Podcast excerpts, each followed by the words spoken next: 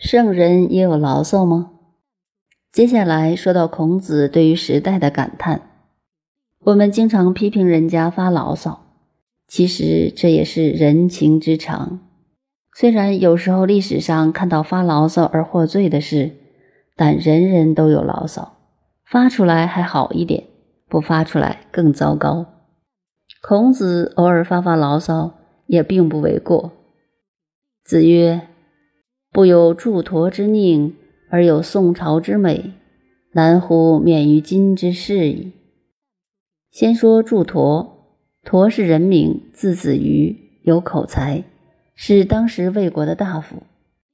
祝是当时的官名，管宗教、国家祭祀的官。他的资料在《左传》鲁定公四年，祝陀长位于记中有详细的记载。宋朝是宋国的公子，公子是世袭的官名，所谓世家公子。他的名字叫朝，长得很漂亮。孔子说：“假使一个人没有像祝陀那样能言善辩、好口才，虽然长得像宋公子朝那么帅，可是在这个社会上还是吃不开、行不通的。所以，时代变乱中的人物。”不但人要帅，还要有口才。在现代社会上说来，这还不够，还要有才。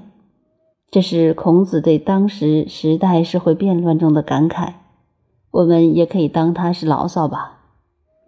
我们要了解，孔子对当时的社会有些感叹，在孔子以前，难道就都是好的？不，也是一样的。人与人之间，人与事之间。造成的种种烦恼千古一律，不但中国，外国也是一样的。所以，我们不要以为古代蛮好，现代却差了。后代的人看我们现在，还认为比他们好，这是世道人心，千古以来一样的道理。所以，我们念古书，并不是要退回去做古代的人，主要的是要懂得如何做今天的人。上面看孔子发了一顿牢骚，他向现实低头了没有呢？他始终不低头。子曰：“谁能出不由户？何莫由私道也？”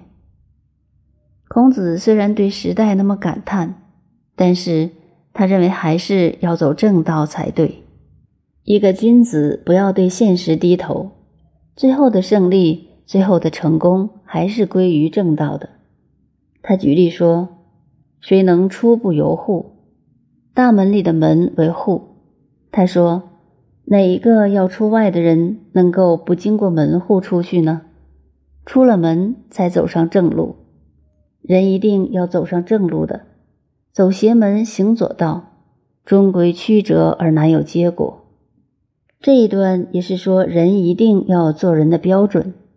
尽管许多人不走正道而得意一时，最后还是有问题。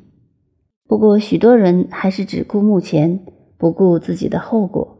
虽然我们看到不少人作恶多端，却仍然安享天年，但是这笔账终归有来世结算的。